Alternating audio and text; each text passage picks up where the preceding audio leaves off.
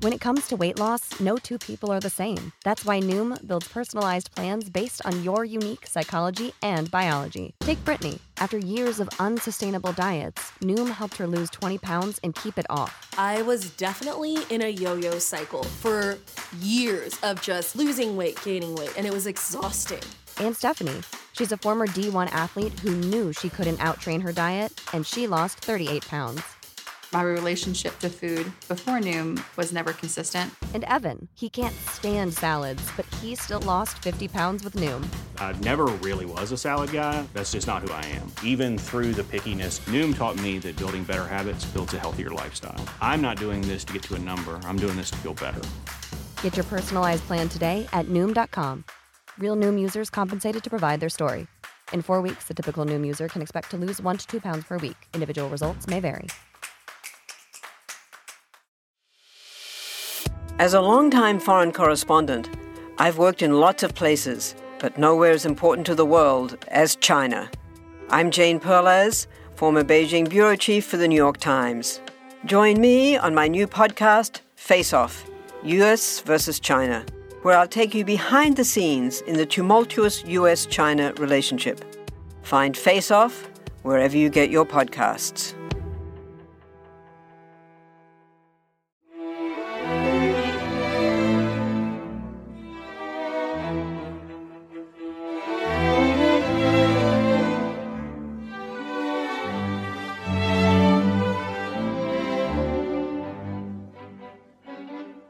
Welcome to Pax Britannica.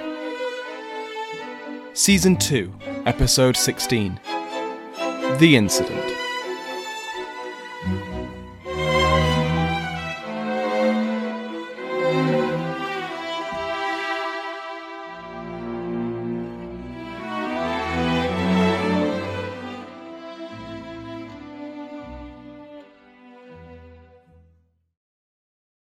Welcome back to Pax Britannica. I'm your host, Samuel Hume.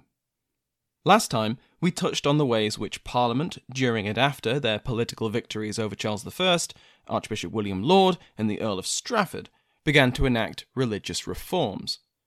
We saw how the success and popularity of these reforms varied across England and Wales, sometimes leading to passionate scenes of iconoclasm as parishioners targeted hated symbols of creeping popery for destruction and sometimes leading to passionate scenes of preservation as parishioners attempted to protect treasured symbols of religious devotion from destruction. And of course, as always, there were plenty of reactions falling between these two extremes. We left off with Charles travelling north to visit Scotland for the second time in less than a decade. Now he's just spoiling them. Considering the situation in England, one might wonder why the king chose to risk leaving London and to visit a kingdom which had, less than a year ago, been in rebellion against him, whose leadership had allies among his parliamentary critics. But there are a few reasons why Charles chose to go. Firstly, the facade of unity among the Covenanters was beginning to crack. With the increasing dominance of the Earl of Argyll, a group of Scottish nobles centred around James Graham, the Earl of Montrose, were increasingly concerned by the populist implications of the movement, says Tim Harris. Partly this was personal. Argyll and Montrose were not friends, and both were suspicious of the other. Argyll suspected Montrose's allegiance to the Covenant was not as strong as it should be, with his generous treatment of royalists such as the Marquis of Huntly at Aberdeen in 1639. If you recall, Montrose had promised Huntly safe conduct in order to negotiate, but when the other Covenanter leaders arrived, including Alexander Leslie, they ignored his promise and arrested Huntly. Later, in July 1640, Montrose had garrisoned Airlie Castle in Angus.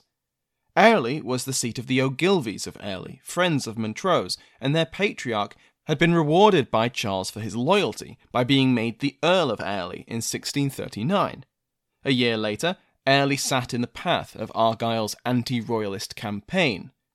Montrose occupied the site in the name of the Covenanters, and so hoped to spare it the wrath of Argyll. However, Argyll was not to be deflected, especially by such a blatant infringement on his jurisdiction.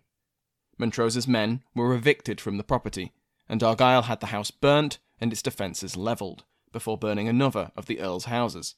Again, Montrose had been generous to royalists, and again he had been overruled. For his part, Montrose suspected the aims of Argyle. It isn't accurate to call Montrose a royalist, at least at this stage, but he was, as Barry Robertson puts it, quote, clearly a man looking for ways to build bridges with the king, though Robertson insists that he in no way wished to abandon the initial ideas and aims of the National Covenant. So, the radical path which Argyle was treading concerned Montrose and many of those around him. If they weren't careful, Argyle would ride the Covenanting cause all the way to the top, eliminating any meaningful royal authority and leaving him the unrivaled ruler of Scotland. That was the fear, anyway. And these fears led to a gathering in August 1640 at Cumbernauld House.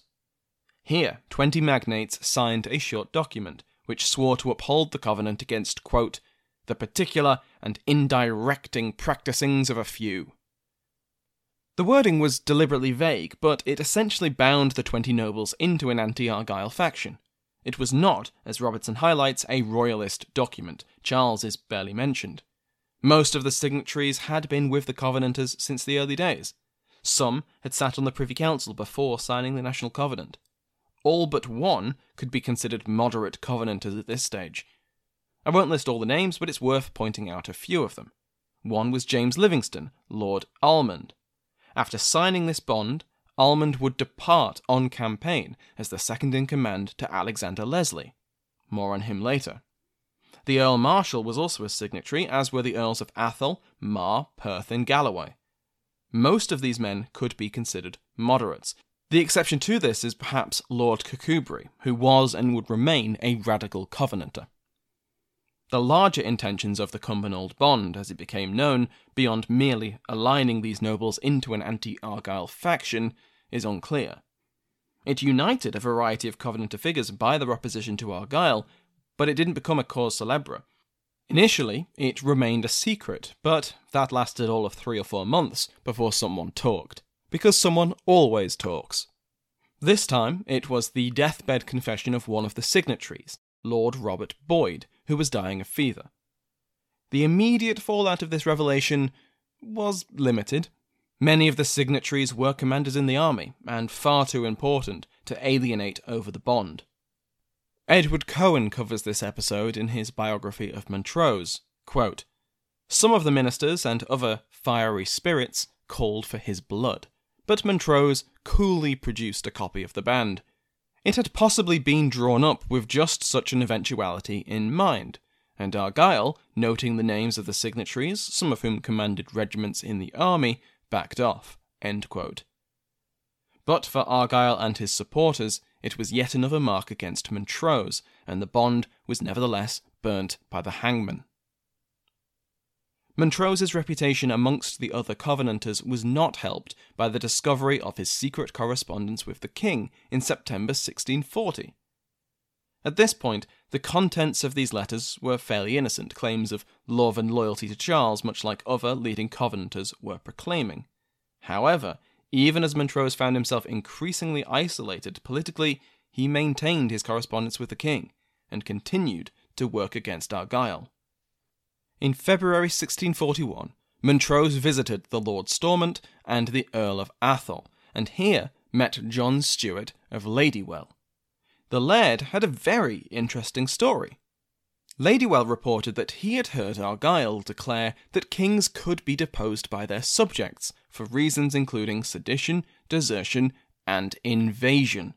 Quote, and that once they thought to have done it at the last sitting of Parliament, and would do it at the next sitting thereof. Over April and May, rumours spread, and the Committee of Estates, prompted by Argyle, investigated. Eventually, the trail led to Montrose, and he openly stated to the committee that, quote, I named Argyle as the man who was to have the rule benorth the Forth, and as the man who discoursed of deposing the king. Argyle, naturally, denied the accusation, and so Montrose named Ladywell as his source. Ladywell appeared before the committee, and declared that Argyle had indeed discussed deposing Charles. Argyll raged at the accusation and at Ladywell, who was then imprisoned in Edinburgh Castle. Cowan states that the Covenanters, quote, took steps to tamper with his memory, quote, which is one hell of a euphemism. Ladywell was persuaded, either by coercion or intimidation or torture, to change his mind. Soon, he was begging Argyle to be allowed to reappear before the committee. Now, he recanted, saying that Argyle had been speaking in the abstract, not specifically about Charles or about the Stuarts, but about all kings, about the nature of kingship and politics. Ladywell was tried and executed in July for spreading false testimony, though someone who was with him in his final hours believed that the laird had been truthful in his original testimony. Montrose had miscalculated. Argyll was far more politically talented than Montrose had expected, and far more popular than Montrose within the Covenanter regime. Ladywell had also revealed that Montrose and a number of those around him had been in secret contact with the king through an intermediary. That intermediary, Lieutenant Colonel Walter Stewart, was intercepted the next time he crossed into Scotland and his papers were searched. And lo and behold, being carried by the officer was a letter from Charles addressed to Montrose. And what did this clandestine correspondence say? Nothing particularly exciting. Charles was merely reiterating that he would be travelling to Scotland in the near future. However, this was the final straw. Montrose was himself arrested on the 11th of June and confined to Edinburgh Castle. He was deemed a troublemaker, whose antics put the peace of Scotland and the peace of the three kingdoms at risk though even while imprisoned, Montrose continued to write to the king, and his insights and his rather public opposition to Argyll gave Charles the hope that the Covenanter regime was far from united. Along with these internal divisions, Charles' hopes were buoyed by the negotiations for the Treaty of London, which had exposed how the English and Scots disagreed over their lasting peace. Even the radical reformers in the English Parliament didn't want to copy the Scottish Kirk wholesale, and the endless debates over the abolition of the episcopacy hardly filled the Covenanters with confidence. Aware of these two weaknesses in his enemies, internal Covenanting divisions and fundamental disagreements between the Covenanters and the English radicals, Charles travelled north to see if he could turn things to his advantage. Julian Goodare argues that by this point, Charles had already resigned himself to a military confrontation with Parliament, maybe not envisioning a full civil war, but perhaps one of his army plots would actually be successful. In the event of this, the last thing the king wanted was for the Covenanting war machine to march against him once again. In a perfect world, Charles might be able to win them to his side, but even he must have known this was unrealistic. However, Covenanter neutrality would be a victory in its own right, whether this neutrality came from a break between the Covenanters and their English allies, or from internal distraction brought about by divisions within their ranks, non intervention was non intervention. The Scottish visit was meant to win friends and influence people. One of those possible friends was Lord General Alexander Leslie. We haven't seen much of Leslie for a few episodes, but as the king travelled north, he met with his former enemy at Newcastle. The Covenanter army, then preparing for their withdrawal from England, was drawn up before the king. Then they had dinner together, an enormous honour for anyone, and especially for someone born at Leslie's status. True, he had since risen high, and he'd been on personal terms with other kings like Gustavus Adolphus of Sweden, but still. Yet for all his success, Leslie still had higher to climb, and Charles provided another rung of the ladder.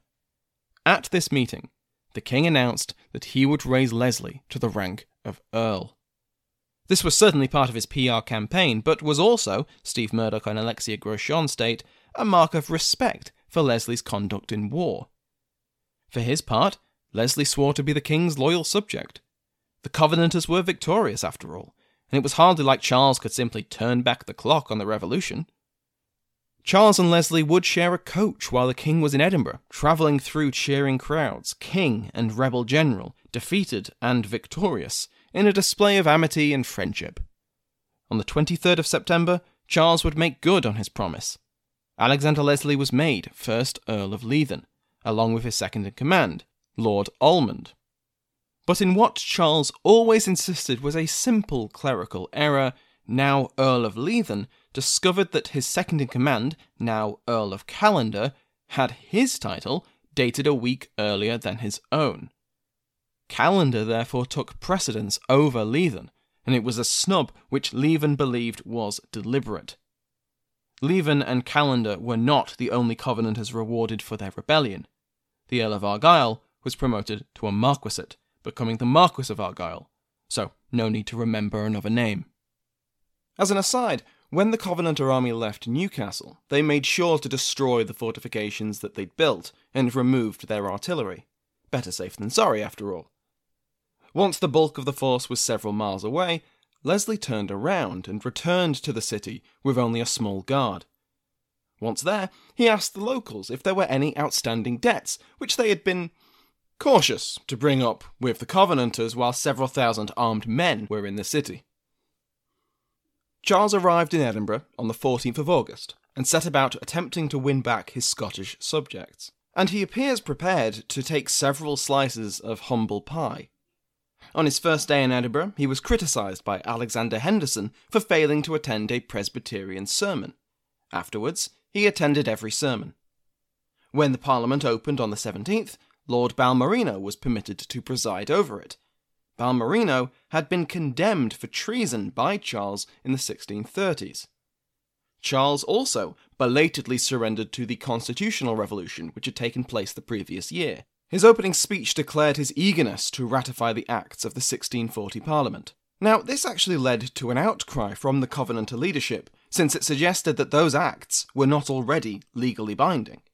Charles suggested an alternative path he would have the acts published in his name, but not touch them with his sceptre.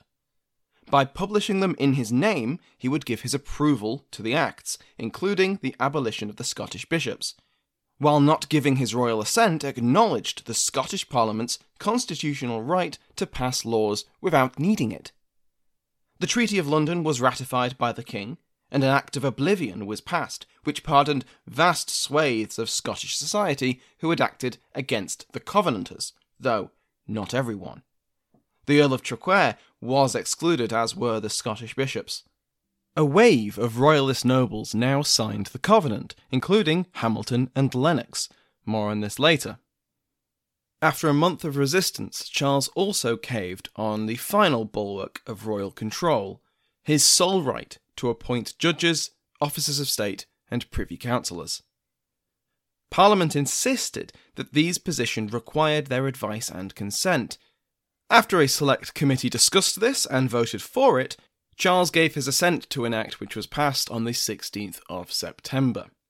The new reality was made explicitly clear a few weeks later when Charles found several of his new Privy Council appointees rejected by Parliament.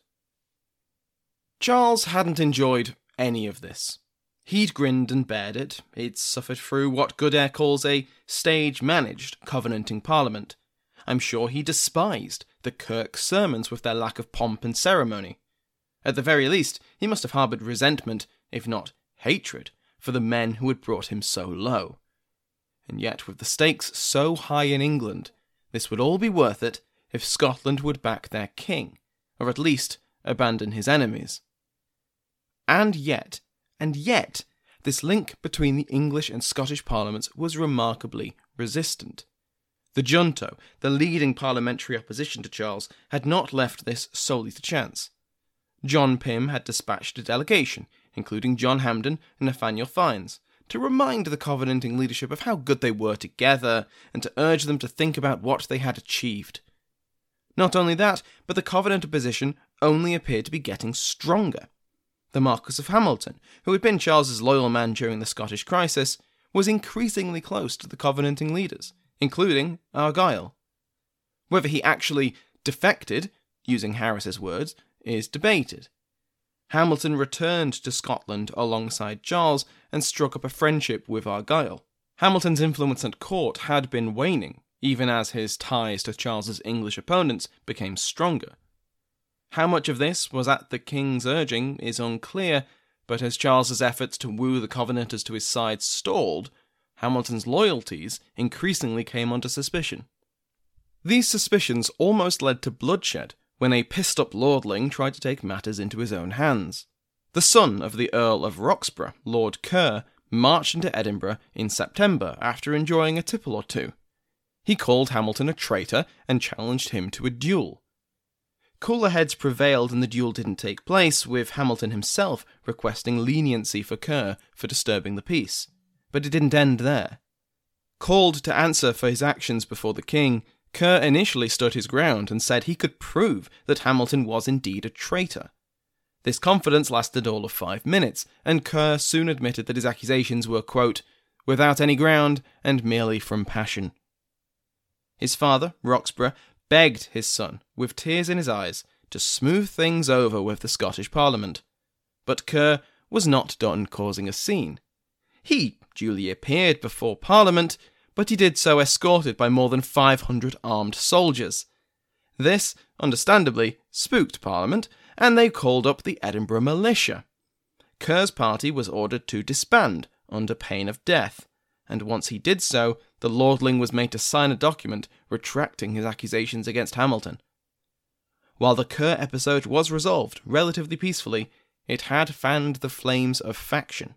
Because now we return to Montrose, who spent Charles's entire visit locked in a cell in Edinburgh Castle. His enemy, Argyll, was ascendant. His Cumbernauld band had been exposed.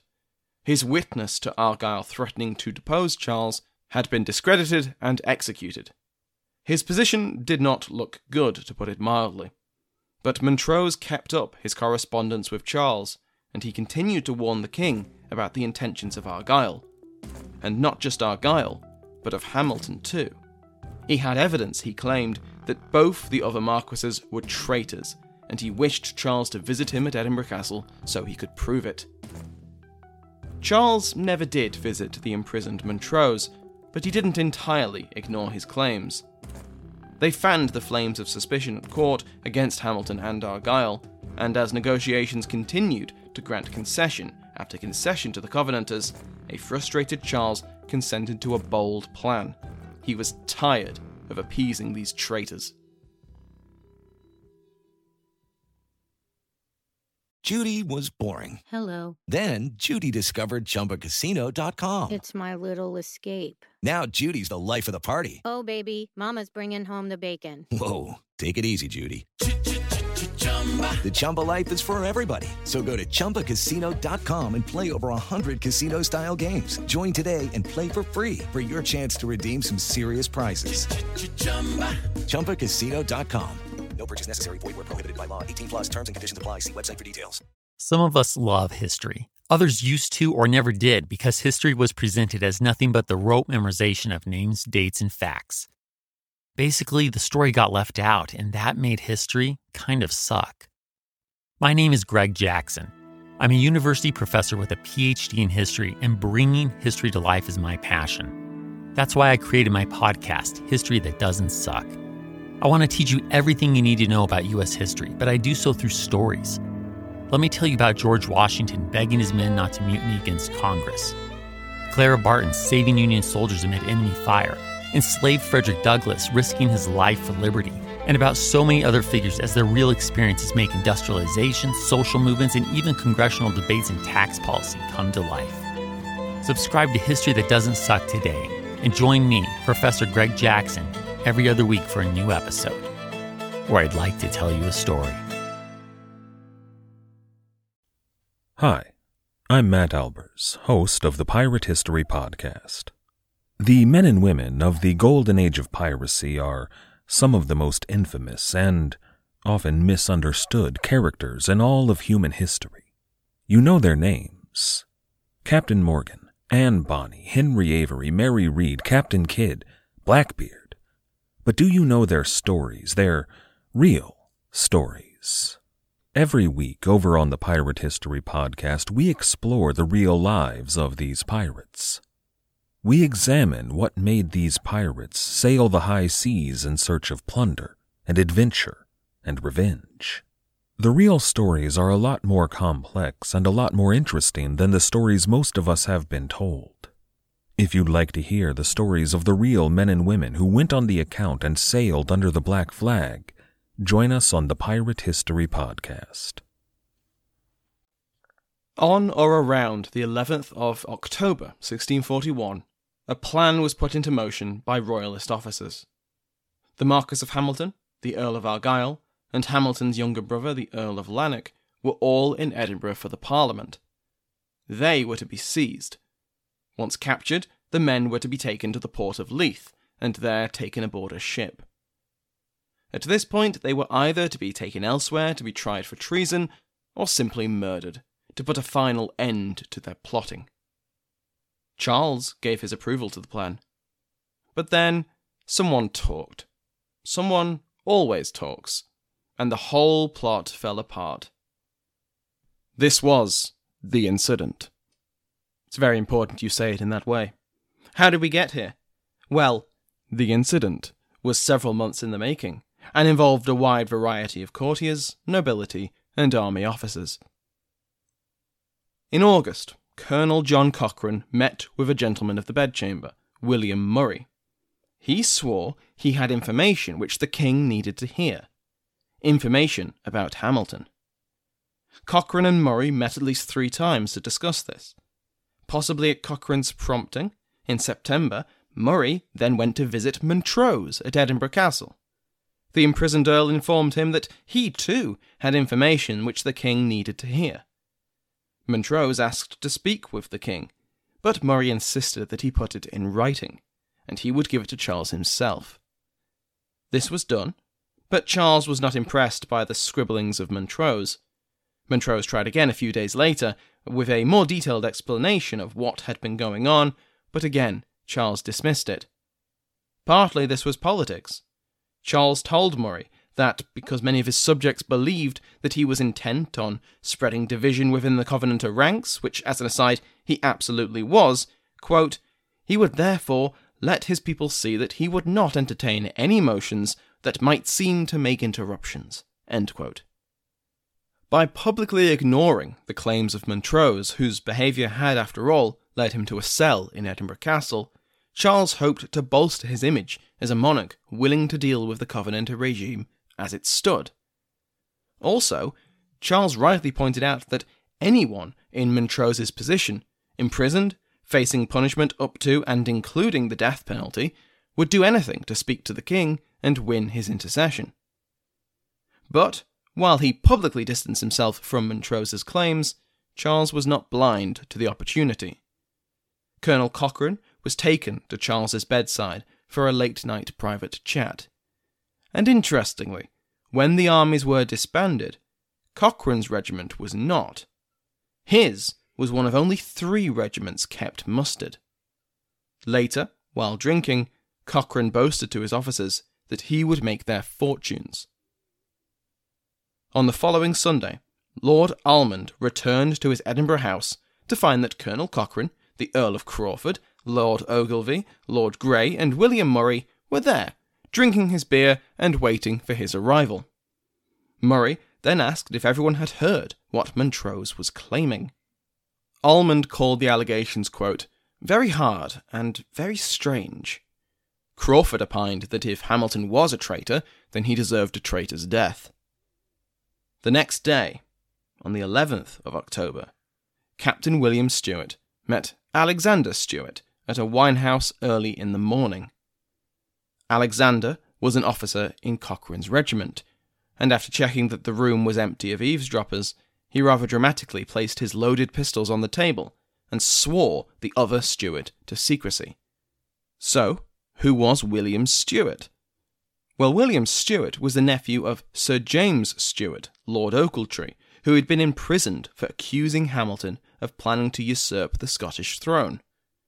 Alexander plied William with drink and asked him why he did not petition the king for his uncle's release. Increasingly drunk, William retorted, Who can petition? The Marquis is of such power with the king that it is folly for any man to speak. All was true what my uncle said, and as clear as light that the Marquis was a traitor. He continued, declaring that Hamilton and Argyll had summoned 5,000 loyal men to the city in the wake of the Kerr episode, and had been holed up with friends since the early hours of that day. So far, so much harmless drunken banter. But now, Alexander Stewart heightened the stakes. He started laying out an actual plan to deal with the Hamilton situation. He listed off the figures who he believed would support a German solution to the Hamilton problem. With the Thirty Years' War at its height, by a German solution, he meant Hamilton's death. On this list, he placed the Earls of Roxburgh, Crawford, and Hume, along with Lord Almond. He also expected that, in the wake of such an act, royalist elements from the city and the surrounding counties would rise up to assist the conspirators. The plan, such as it was, was for William Murray, the gentleman of the bedchamber, to invite Argyle, Hamilton, and Hamilton's younger brother, the Earl of Lanark, to a room in Holyrood Palace. Once the men were isolated from most of their supporters, Lord Almond would emerge through a secret door at the head of a party of soldiers, accuse the men of treason, and arrest them. In the gardens of the palace, the Earl of Crawford would muster 500 men, and with them seize and hold Holyrood, while the traitors were bundled onto the king's ship at Leith.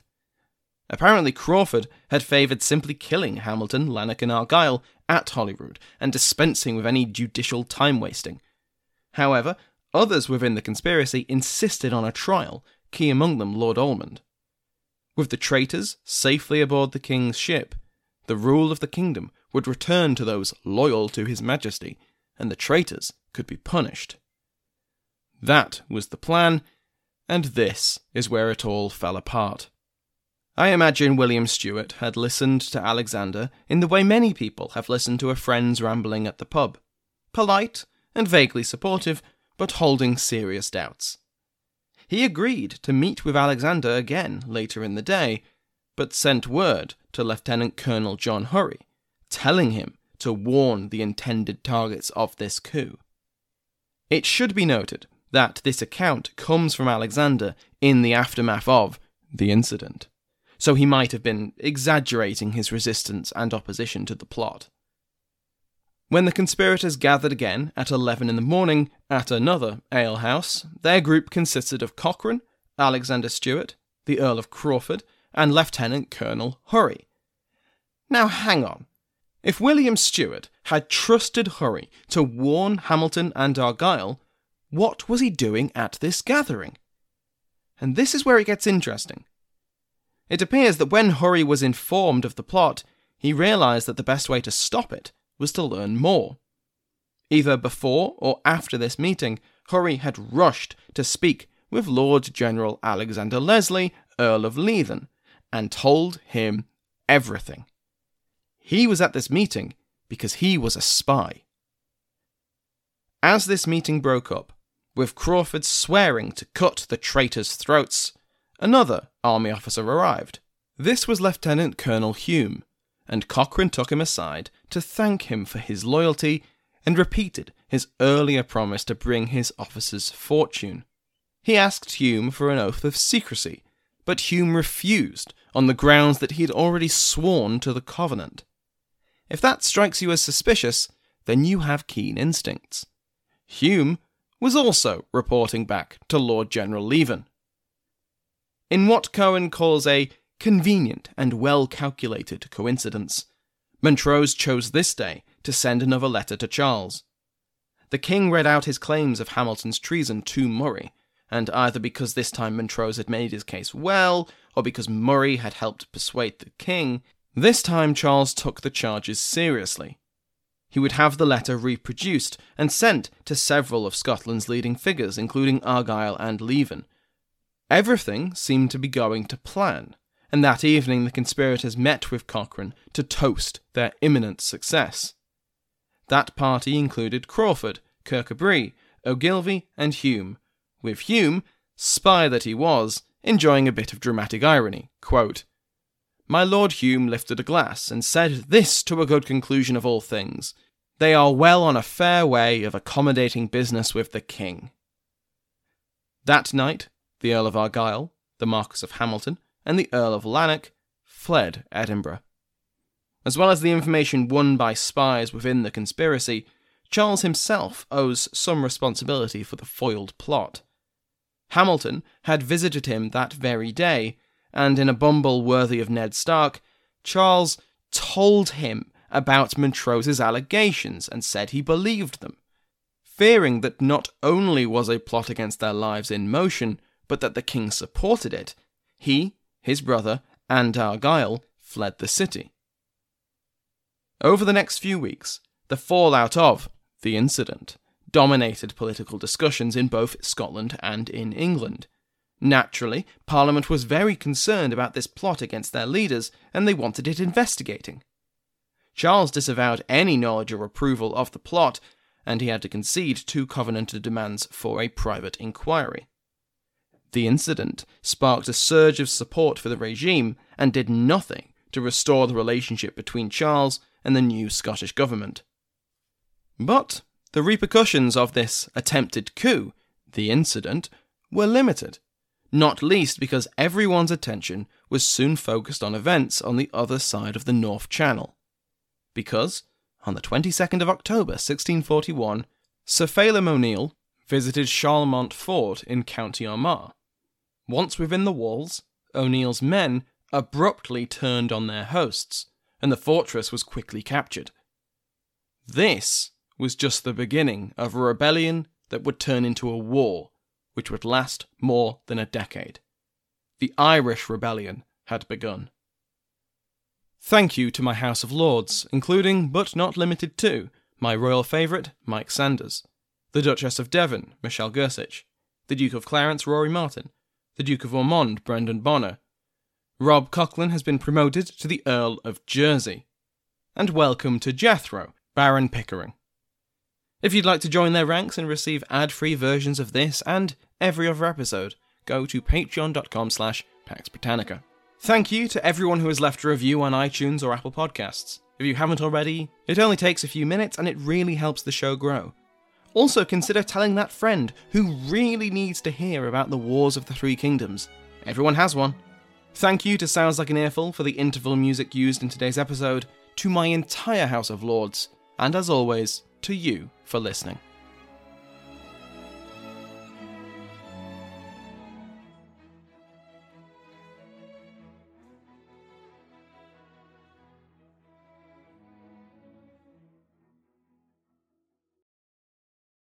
Hello, it is Ryan, and I was on a flight the other day playing one of my favorite social spin slot games on chumbacasino.com. I looked over the person sitting next to me, and you know what they were doing? They were also playing Chumba Casino.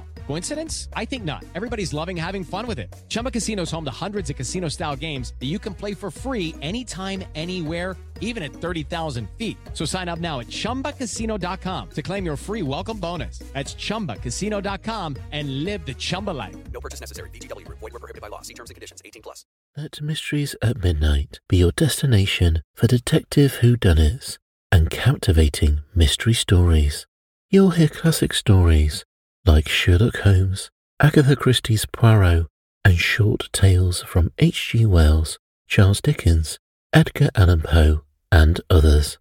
I'm Christopher, and I read these classic stories in the soothing style of a bedtime story, so you can listen to them in bed when you drift off to sleep. Search for Mysteries at Midnight on Apple Podcasts, Spotify, or your favorite podcast app, and follow and subscribe so you don't miss out on new episodes.